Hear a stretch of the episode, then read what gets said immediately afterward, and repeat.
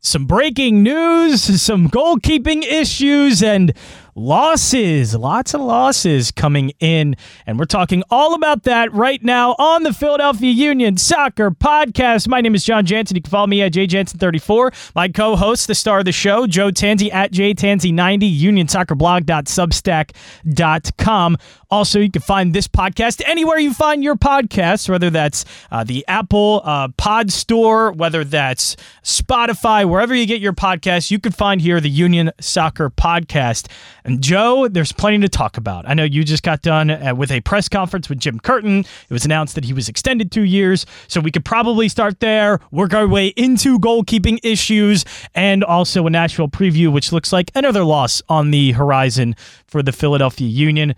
But Joe, 2 years and Union and Curtin and Union keeping this marriage together, I think that's the most important. Yeah. And this has kind of been the big issue, at least to some people. Not me. I don't think anybody on like the media side was concerned necessarily that this was not going to happen. I know there were some in the fan base.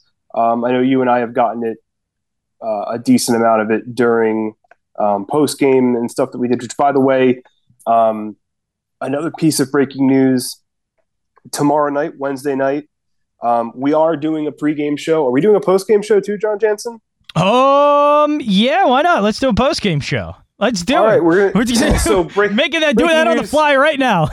Well, you sprung a postgame show on me. I did last time around, so it's only fair. So pre and postgame shows for the Nashville SC game, 7:45 pregame. I know it's going against the U.S. men's national team. I need to vent about that a little bit later, but 7:45 pregame show on Twitter Spaces, and the postgame show directly after the final whistle. I will forego the press conference, and we will go right into postgame. So roughly, I guess 10:25, 10:30, where I think we're going to hard cap it at a half an hour because the two of us can talk, and I know we have a lot of. I'm very appreciative of the input, but we're going to cap it at a half an hour and post game at 11 o'clock. Please tune in. I will set everything up and tweet everything out this afternoon. But yes, pre and post game on Wednesday. We're going to try and do this more for road games. Home game is a little more difficult because I know everybody's in the stadium or outside the stadium. Come in. It's better suited for us to do it for road games with everybody at home. Yes. And we've gotten more listeners. Let's be frank with road games and home games when we've experimented. When everybody's on Twitter instead of at Subaru Park, when everybody's on Twitter, hanging out with us. Yeah. But it's good. It's a lot more. It's a lot more better of an experience than just the two of us talking to ourselves with five people listening while everybody's inside Subaru Park. I'm used to talking to myself, Yeah, look, the two of us have done this so long. We're used to talking. We could just be talking to five people now on the podcast. Not even. We very well could be. And I'm not counting like my in-law's cat or something like that. But look, it's just kind of it makes more sense for us for road games, and that's basically it. Yeah. So pre and post game. Wednesday night for the Nashville SC game, a big road game. Oh, let's not make it that big of a deal because I want to brace myself for the result. So let's not make it too big of a deal. Yes, it is. It is a big game. I mean, you don't want to go down, three. And I guess, I know the Curtin contract we'll talk about. I guess we'll get all into this stuff as we talk about, some of the Union's problems. But look, that's two straight losses on the road. You've gotten outscored 5-1 in your last two league games.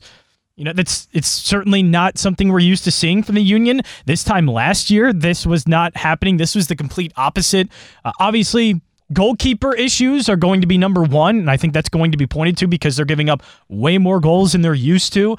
We thought just with this great backline and great defensive structure that they had, that it was going to be fine with Bendik, and it's not. So, how much of these issues do you attribute just to goalkeeper, and how many of these things are concerning to you overall, and maybe thinking that this Union team has taken a giant step back, but they were, unbelievable last year. So, I mean, it does seem like they're going to be taking a pretty significant step back because they were breaking all sorts of records, historical season, and now it just looks like, you know, they're a top 3 to 4 team, at least at the moment, in MLS. There's so many angles of which you can dissect this, right? Because it kind of starts and ends with Bendik right now, because I mean, the only goal I can genuinely say he probably wouldn't get was the first Almada goal in Atlanta. I think I can genuinely make a case that that's just a worldie. It happens.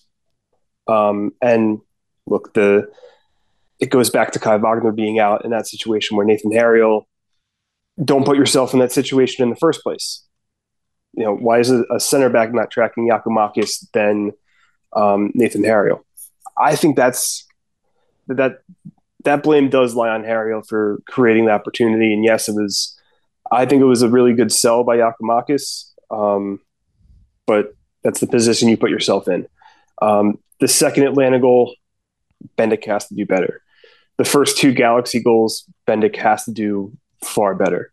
The goal that Ricky Pooch scores that we didn't see on Apple TV because the feed was out and nobody saw. That was brutal. I know that, and I don't want to go too much on it because that was the first time it happened. But yeah, it's not a great look when your broadcast isn't working. It can't happen. You cannot have your live broadcast. No, it cut out. Now, to be fair, it's the first time really, and I've watched obviously more stuff than Union games, and I've been watching all these. It's the first time really that's right. I've seen anything like that, but yeah, it was bad in the moment, and it is. You're right. It's something that can't happen. Yeah, but I think look, that's got to be. It's unacceptable. Like there's no, like, we missed a goal. There's just absolutely nothing, and that was the only feed. Like, the radio broadcast didn't even see it either, which is that's frustrating too. So yeah, I mean, it flatly kind of just goes on Bendik, and I think you and I, more than anybody, were willing to give him a small benefit of the doubt going into this stretch of games because the mistakes were just so brutal by the center backs in the Montreal and Orlando games.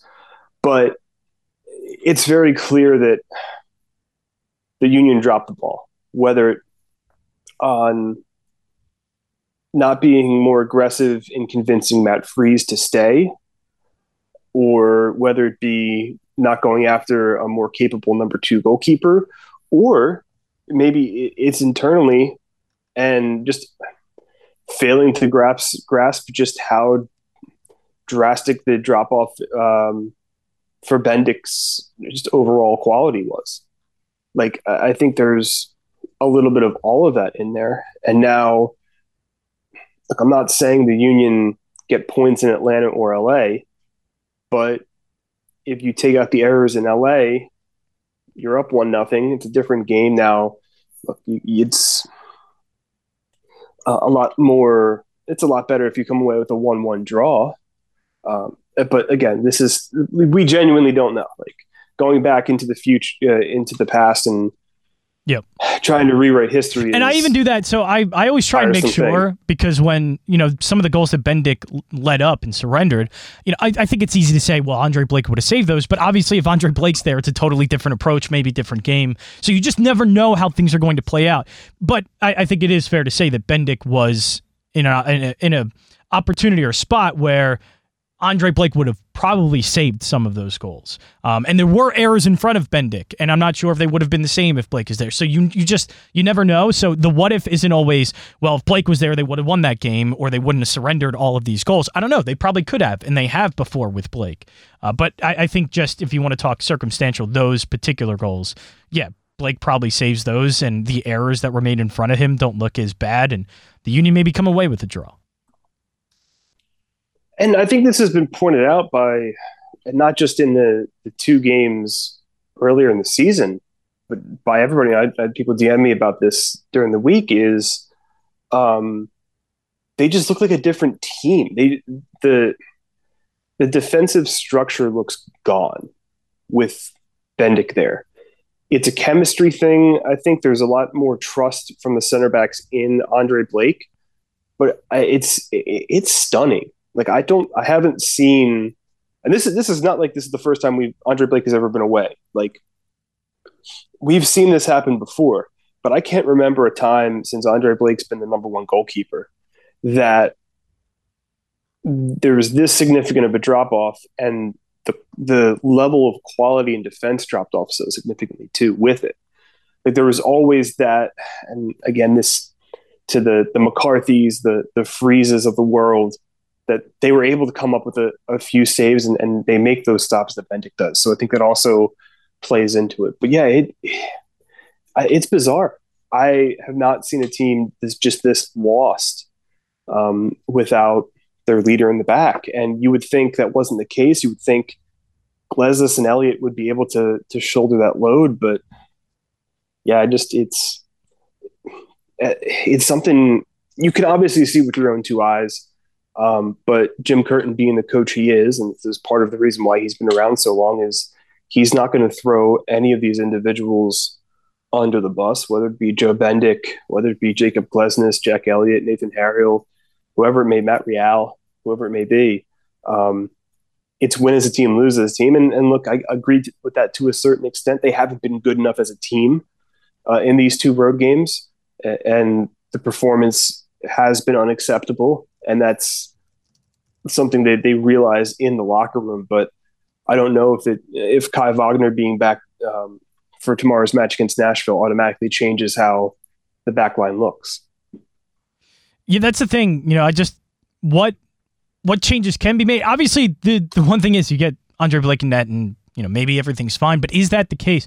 I think what I'm trying to figure out here is, have the Union just taken a step back, and have they regressed from last year? You know, last year again, historical year last year. It was the best Union team ever in terms of numbers last year. It was amazing, and they were putting up incredible goal differentials. It was an incredible year for the Union, but. You know, have they taken a step back, and how far have they taken a step back? And, you know, can all these issues be fixed in time to be an MLS Cup team, you know, one of the favorites as they were last year? I know, obviously, LAFC was the favorite, but the Union were right up at the top as well. You know, it just, are the Union that team, or maybe have they taken that step back? I guess, really, I'm trying to figure out after these two losses how much I should look into, and really how the whole season's played out, to be honest. What this Union team really is this season. That's a tricky one. Yeah. Because there's a lot of variables that have played into this season, I think, more than previous ones. There's been a lot going on. Absolutely. And there will continue to be those as well, which is why it's like this season has been a little bit more baffling than others, right? Because last year was unexpectedly that good, right? And we had this super high standard going into 2023, and it hasn't been met yet. We're sitting in sixth place in the East now. That could change radically. You know, that it's concerning, but almost not yet, because only Cincinnati has proven that they're the elite of the elite in MLS. And if the 2022 version of the Union shows up, heck, even once this week, they're still in decent shape. You would love for it to be twice and to get 4 points out of this run here, but it really is confounding, because obviously you think that some regression is going to happen, which, by the way, this is a small rant. Regression is only a negative term. I know you and I are in the gambling business. Positive regression is not a thing. Positive regression is not a thing? Positive regression is not a real term. I always use positive regression. Positive regression, to me, is one of the most annoying terms that people use in the gambling industry. You know, I think people use it because I'm not sure everybody is aware that regression can go both ways. But to me, regression always has that negative tone. Right, exactly. That's why you have to say it positively. Right. Yeah, exactly. Right. That's exactly what I mean. But like, if I'm writing a story, I'm not saying positive regression. Right. I don't think that's technically correct. Yeah, I think you're right. Right. I think that's just a term. I think you're right. I know you're right. Yes. I think that's a term in like in our, lexicon. And I know this kind of doesn't overlap with soccer as much, but like I see that like at least 5 times a day. It's like the biggest buzzword in gambling, where like if somebody says positive regression, I do it all the time. That means you're specifically calling me out right now. You're calling me specifically out. You're not just saying the gambling world. You're saying John Jansen keeps saying positive regression, and it doesn't mean anything. Which, yes, you're probably correct. I would appreciate some positive regression in your text messaging, but that's that still hasn't gotten any better. I think it's gotten. Nah, it's probably got worse. I'm not gonna lie. Yeah, it's been bad. Still needs to be work on that. I feel like you got to bring this up once a show, Joe. Like the Union Soccer Podcast, like if there's a bingo sheet and Joe saying John doesn't text back, bam, we just check that one off. This is just me bullying you into trying to respond to me within like 12 hours, and I'm gonna beat that into your brain until you do, because for college football season, I'm gonna need you to respond in less than 12 hours. Yeah, you're probably right. But that's besides the point now. But like, yes, the team was always going to regress. Like the pace that they played at the second half of last season was just absurd. Everything clicked perfectly. Yeah, there was going to be a drop off, but I think because that happens all the time in sports, by the way. Yeah. And here's kind of the like the Chiefs aren't always. I know they're number one, but it's not always Patrick Mahomes' best year. It's not every year he's going to have a career year. Or he's amazing, right? He's amazing, but actually, you could make that comparison a little bit to Andre Blake, where like Andre Blake is not going to have his like a career year every year, but he's going to be. There's always still the way it makes him great. There's always still a certain sustainable level of play that's always really good and high end. But yeah, you're right that it's not always Andre Blake's had his peak best. It never happens in sports that way. The best of the best, like Shohei Ohtani had years where he wasn't. I think last year's a good example where he had a great year, but this is obviously the peak. What he's doing in 2023, it's always an example in sports that the guys, there are obviously a certain sustainable level of play, and I think the Union are even like we're talking about the Union as at least for me, I always I feel like I'm doom and gloom right now. If, they're going to be like an 8 seed or something. I don't know, but in reality, they're still a really good MLS team. They're just not at that peak of what they were last year, and every team goes through that. I mean, to use the comparison, LAFC isn't either. Yeah, absolutely. 100%. Look who's on top of the West right now. It's St. Louis. It's not LAFC. Come on, man. Isn't that weird? That's still weird. Well, yeah, it's just like sitting here right now, since we're just past the halfway point. How many Philadelphia Union players can you say with a straight face have either maintained or increased their level from 2022? I think you can say Blake has stayed at least Blake's floor is the highest of this entire team individually. So like Blake is going to be on that list. I can argue Glesnes. I don't think Martinez has dropped considerably. I think Carranza has improved. Like I'm just going to the 11. I think Gazdag made maybe a bit of a step because Gazdag was unreal last year. Maybe a little step back. I think Gazdag and Ua have both taken a small step back. Still very good, but not to the level we apply them to. Right. If you ask any form of social media, Bedoya has taken 15 steps back. Has he really though? Has he played enough to even make a good case for that, or to have a? I don't know how you guys do it. I really don't, because without fail, every match, this kind of goes back to my Leon Flock defense a few weeks ago, where it's like every match, regardless of what he does. And by the way, last two when he was on the field against Atlanta and LA. A lot more productive things than some of the other guys that don't get a ton of heat. Like he is just the the target of everything. I'm not saying he's been perfect this season, but like I look at that and I think it's stable. Like what's the relative expectation for the right-sided midfielder in a 4-4-2 diamond? Like what is that? And I think that is an open-ended question for whoever is out there.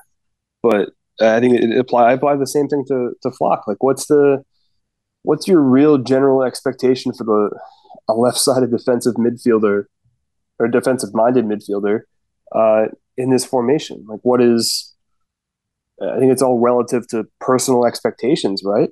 And I guess eye test, but I don't know, man. I don't think he's taken a significant drop off where he needs to be out of the lineup forever, like everyone suggests. I think that's kind of just the baseline criticism is if a guy doesn't perform well, like a Flock and Bedoya, I guess, are the two biggest instances of this where like they should sit immediately. What the hell is Jim doing? He doesn't know what the hell is going on.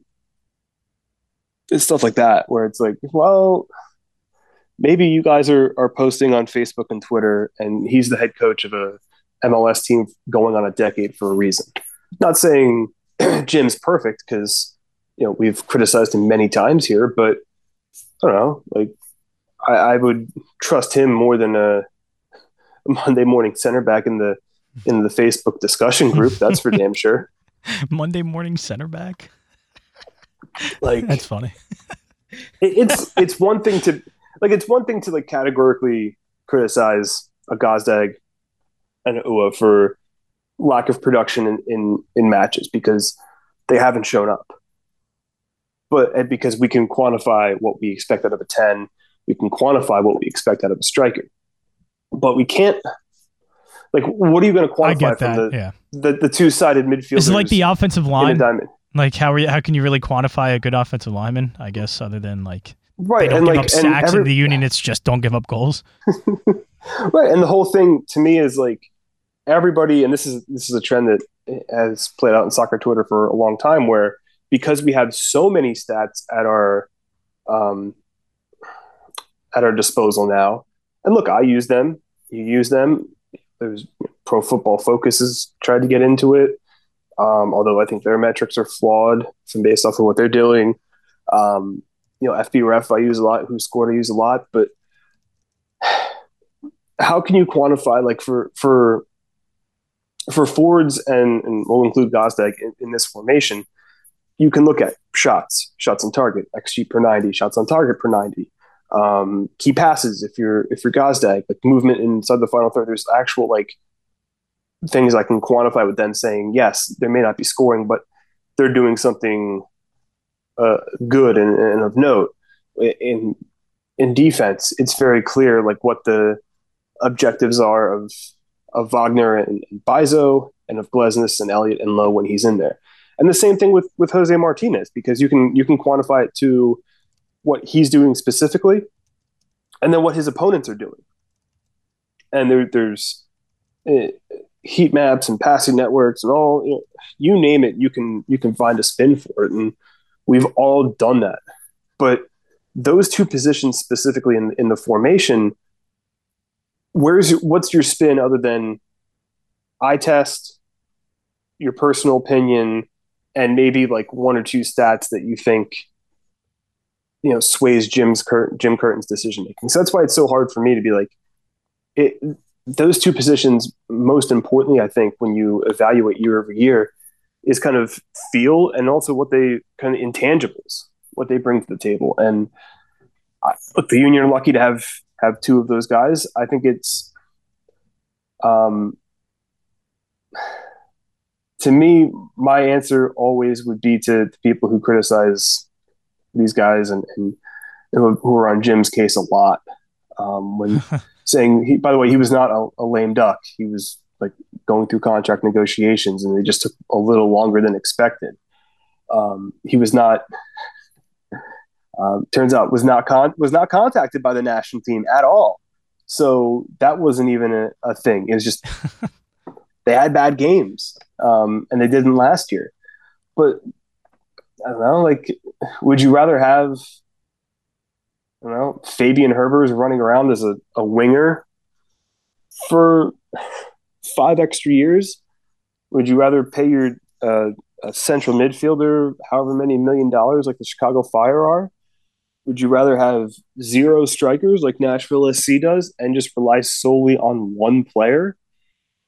Like, in terms of situations, and look, the Union's depth is still an issue, but in terms of starting 11, I mean, a majority of these teams across MLS would kill to have a Leon Flock and an Alejandro Bedoya, or at least one of them, or a Jack McGlynn in these spots. Like, it really is kind of incredible sometimes where, like, and I think this year more so than any year, because we don't have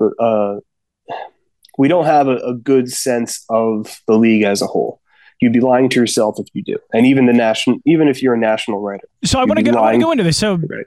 So I like that, because there isn't, I feel like, a firm grasp on what the hell's going on in the league right now and how to kind of tier these teams, meaning like where we put them in the tiers of MLS. I'm sure we could do it somewhat, but I think it's a little bit more muddied. Where are you placing the Union right now? Like, how do you feel about the Union compared to the rest of the league and what you've seen? Which obviously you just mentioned is we kind of don't really know. Nobody knows. Look, the only people that could genuinely tell you how all 29 teams in MLS are playing at this point are if you're somebody who works for the league website or a dedicated national beat reporter. And those guys don't even, you know, they're not watching all 29 teams. They're watching them in snippets like we are. So they're probably count on my hand how many, and probably just one hand, how many people each week are digging into all 29 teams and giving them like a legitimate fair shake. That's just the way this league is set up and the way the TV rights are set up. And you don't really learn anything from watching Kalen Kyle just dominate MLS 360 by talking over everyone. So I think there's just a very broad swipe of a second tier in MLS right now. Like, Cincinnati has obviously put themselves in that upper echelon. And the points suggest that they're the only team right now, you know, with an over 2 points per game clip. And LAFC would be the 8th seed in the Eastern Conference right now. So I don't know. No one's great. I think Cincinnati's very good, but you take Brandon Vasquez and Matt Miazga out of that team, and Brenner, and yeah, they can turn to average real quick. And if you take Hany Mukhtar and Walker Zimmerman out of Nashville SC, what happens there? Same thing with I'm going down the list. Take Carlos Hill out of New England. You take Cucho and Zellerion out of Columbus. You take Thiago Almada and Giakoumakis out of Atlanta.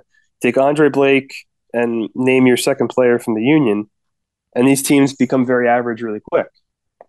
Like, that's just the reality of the league. You need your best players to be on the field consistently. No one has the elite of the elite 11.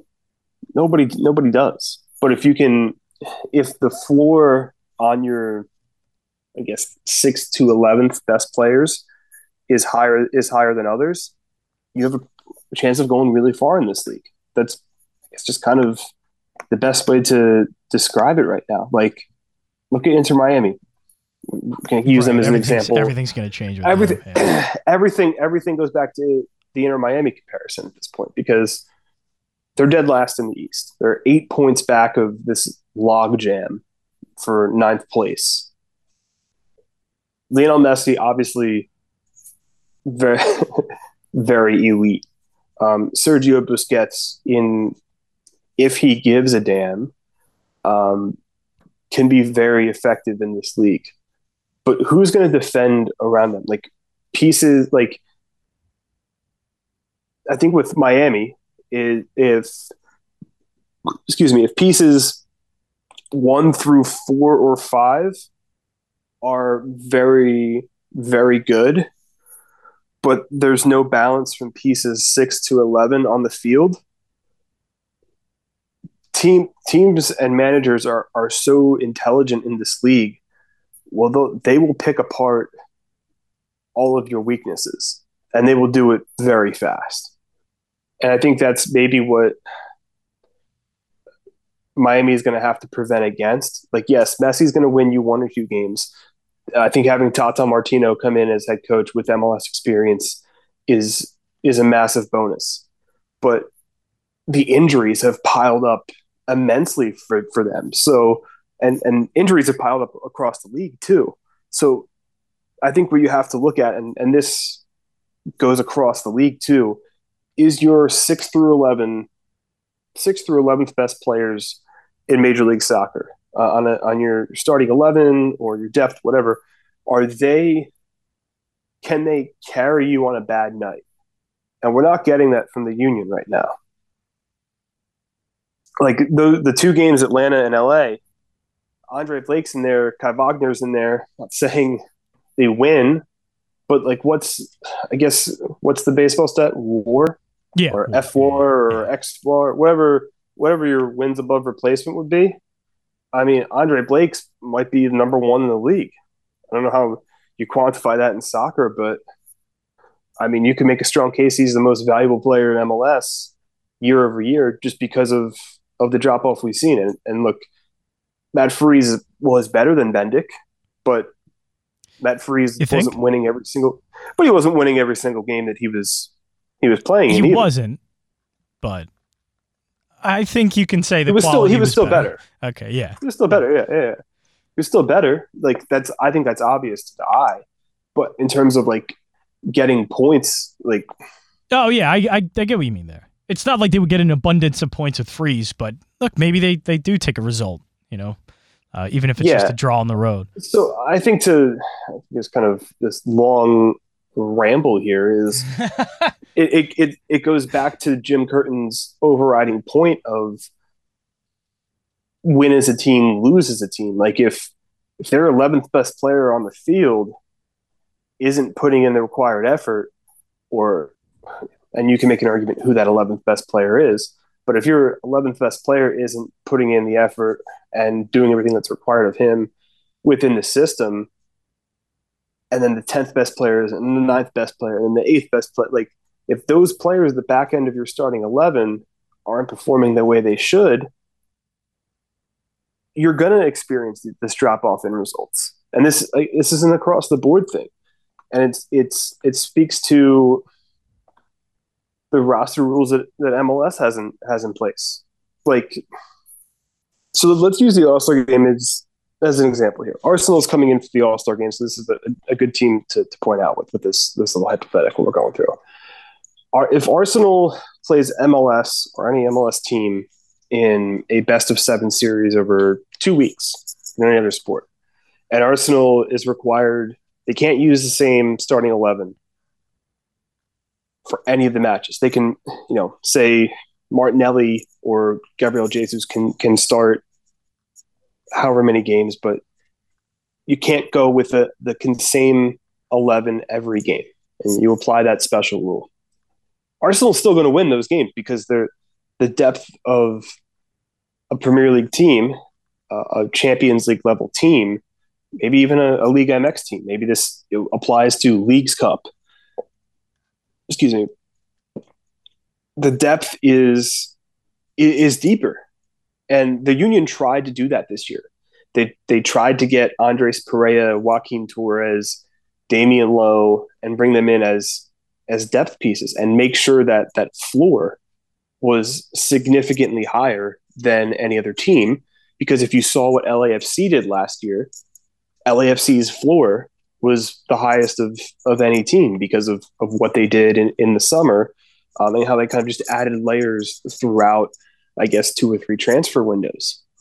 The Union tried, and it hasn't worked yet, with Pereira barely getting on the field, Torres barely getting on the field. And that's when Jim Curtin says the margins are thin, those are the margins. Like if Atlanta is playing better as a whole, if LA is playing better as a whole, and the Union, their floor drops from game to game, and the overall floor has dropped a decent amount from last year, this is what you get. And this is where you stand. So yeah, it's frustrating, but that's kind of just where the Union are at within MLS, within their structure of transfers. And no, it's not as easy as saying, go out in the market and get somebody. I wish it was, but I mean, that's, I don't know. Like what asking a fan, what do you do is very easy, right? 'Cause they'll name three positions they got to go get depth at. But if you ask Ernst Tanner and Jim Curtin, and you know, they're not going to give you anything. They're going to give you the company line of, yeah, we're always looking and it has to be the right fit. Well, yeah, that's what they mean by the right fit. Like this guy has to come in and not only be good and challenge the guy in front of him, he's got to buy into all the team concepts and be the right fit for the formation. Because how many times have we seen in world soccer where a manager change or a system change just completely wrecks a player's career? So I wish it was easy. I wish it was that easy, but unfortunately it's not. And this is, I wouldn't be surprised if this is the squad, barring a move outward, that this is the squad the Union run with until the end of the season. I just want to ask a pretty simple, I guess, question here, but just to gauge this and just to make sure, are the Union still a MLS Cup contender? Yes. Okay. At their best, they are. Yeah. Without Is doubt. It fair to ask that question right now with the way that they've played? Okay. Absolutely. It's fair to ask that question. Man, look, again, it goes back to which of these teams do you believe is going to create separation? And look, we could be fast forward a little over 24 hours. You and I could be talking about a completely different situation where, say they somehow get a draw in Nashville and then beat NYC at home. Well, that's a 4-point week, and it makes the standings look a lot better than it did, I don't know what, going into today. Going into Leagues Cup, I think perception is going to be everything. Now, you can't just completely blow the week. You lose to Nashville, you absolutely must beat NYCFC. Like the bare minimum requirement of these two games is 3 points, and we're banking on that against NYCFC. So if you can go out there and all the pressure is going to be on Nashville, and you do find a way to shut down Mukhtar, Wagner plays at his best, and you limit the opportunities where Joe Bendik is vulnerable, then it makes it a much better watch. But the problem the Union have had in these two games is their game plan has gone awry very fast. And it's Thiago Almada and Ricky Pooch, who, by the way, MLS, I don't care what the roster rules are. Like, yes, having Lionel Messi come into the league is massive, but imagine if you surrounded Lionel Messi with 2 or 3 22-year-old South American playmakers, or guys that are midfielders that could do the dirty work. I mean, my God, that would be an unstoppable force in Major League Soccer. Let's not try and think about that. Or even any team. Like, let's be honest. Yeah. Like, if you get the right combination, like, look at Julian Carranza. He's a perfect example of that as well. So the plan always in these types of matchups are to isolate the playmaker. And let's be honest, against Atlanta, they did a half-decent job containing Almada outside of the 2 goals. There have been a lot of shots either directly at Joe Bendik or ones that are lower percentage, right? I mean, the XG on lower on percentage. Yes, that's what I would. Yeah, right. The XG is super low on the goals that he's given up. So there is a path, as bad as Joe Bendik has played, there is a path to a point, hell, even maybe a win in Nashville. Because is there, though? There is. Okay. There is. I'm feeling very down right now with Bendik and goal. And I feel like I'm... As you should. Yes. I mean, I'm not trying to purposely be... No, I know. This team is that good that they can do. Exactly. There is a blueprint. Exactly. And with Wagner back, maybe that helps that defensive structure. 100%. Because you'll have a backup and you don't have a guy playing out of position. Like, Jim's going to go to the diamond. He's going to put his worker bees in there, for lack of a better term. And he's going to say, go get me a point. Play. And he's going to challenge him. Look, I think, you know, the cliche we make where like we ask coaches all the time, hey, what were the adjustments? What did you say at halftime? We've gotten to the point with the Philadelphia Union where Jim Curtin doesn't even have to say anything at halftime. And he's admitted this, like, the players run the halftime conversation for the most part. Like, I mean, take the 4-1 win over Miami, for example. Nobody was happy, and they were up multiple goals at halftime. Yeah, and the players took ownership of that. So maybe that was a sign of things to come for Atlanta and LA. But the players have taken ownership of this.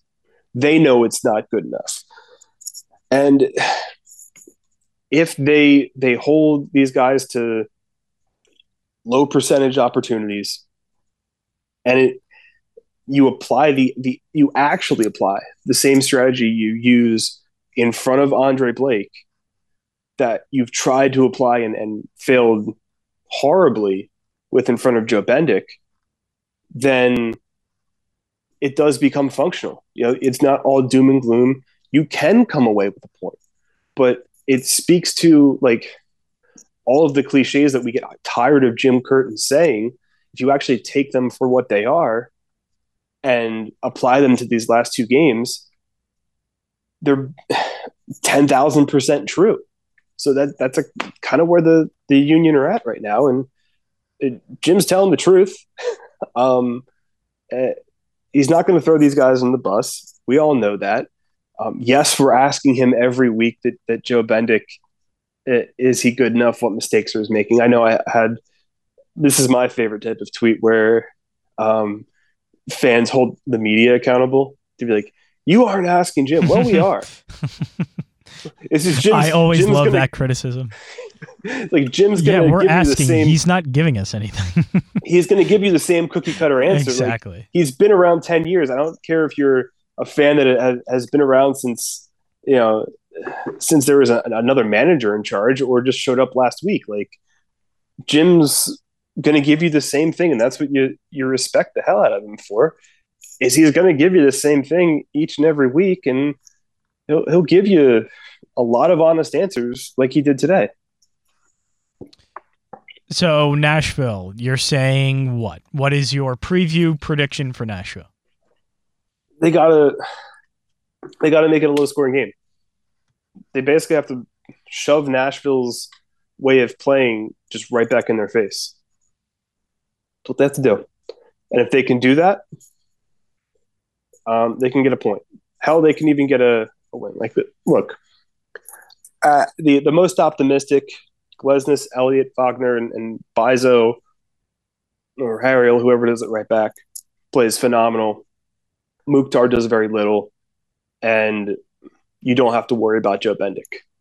And on the flip side, the attacking three looks much more cohesive. Now, it's going to be a struggle against the Nashville team that has historically prided itself on defense, and Joe Willis has some of the best numbers of any goalkeeper right now in the league.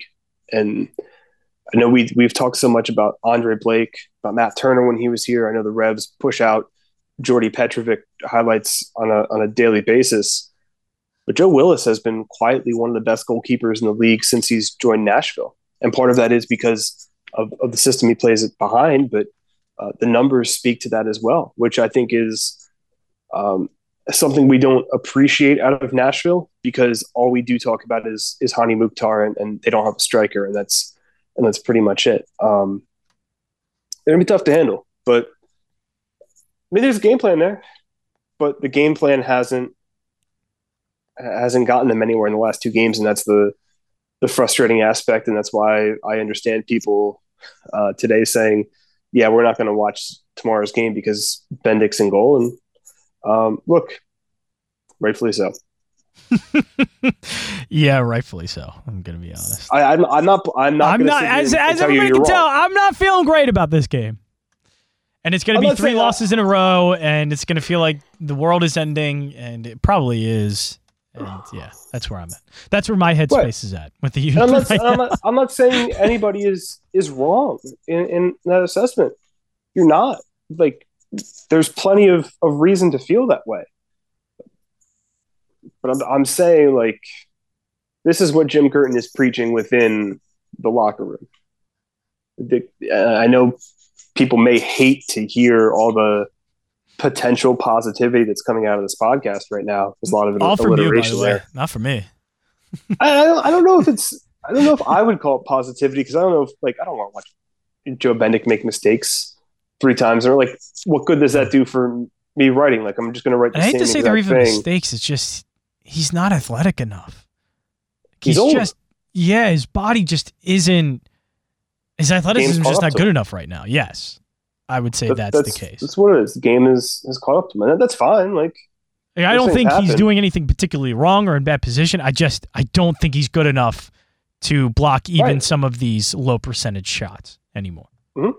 Exactly. And it exposes the flaw in the Union's, in their whole system to make that floor raise it where it's kind of been dropped a little bit. That's kind of...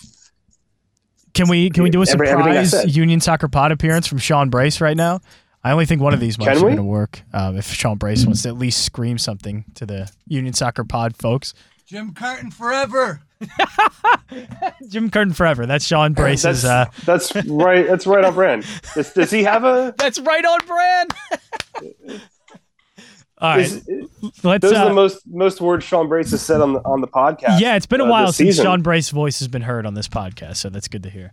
All right, so let's wrap it up there. I think we gave all of our thoughts. We did our Bendik thoughts. I'm always struggling with his name. You always screw that up. It's so easy.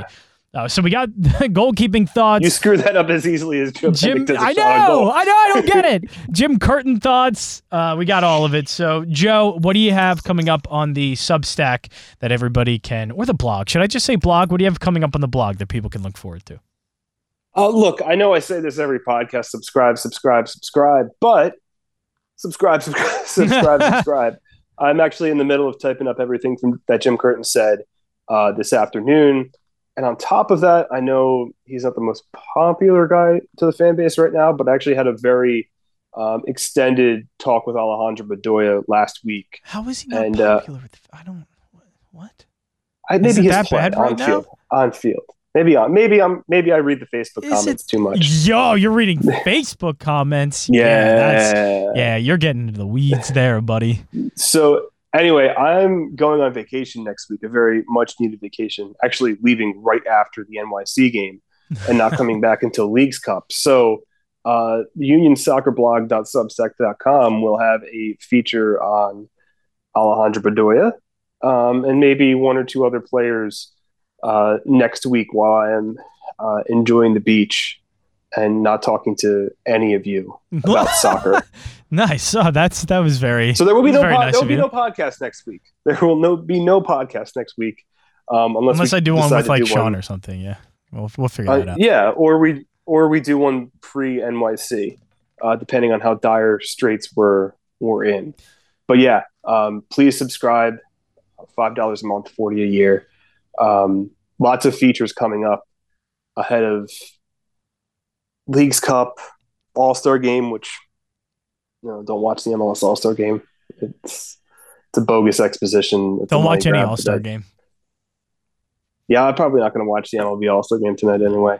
No, I will go see Mission Impossible: Dead Reckoning Part 1.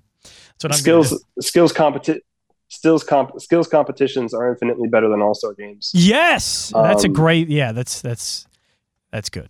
All right, but let's wrap this up. By the way, Jose Martinez. Real quick, Jose Martinez should have been in that shooting competition. I don't care who is better, who's a bigger name. Yeah, don't I just care. Want to see Brujo just try and like start shoot peppering shots. Yeah, 40 yards. Yeah. Who wouldn't want to see that? All right, that is it for the Union Soccer Pod. You can follow Joe at JTanzi90. You can follow me, John Jansen, at JJansen34. Union Soccer Pod can be found anywhere where you get your podcast. We'll be back not next week unless I do some surprise thing. Probably not. We'll see. But also pregame as well for the Nashville game and also postgame on Twitter Spaces. So be sure to check that out. Again, at JTanzi90. I'm sure Joe will post all the Twitter Spaces stuff there. That is it for the Union Soccer Pod. We'll be back in a couple of weeks here on the Union Soccer Pod.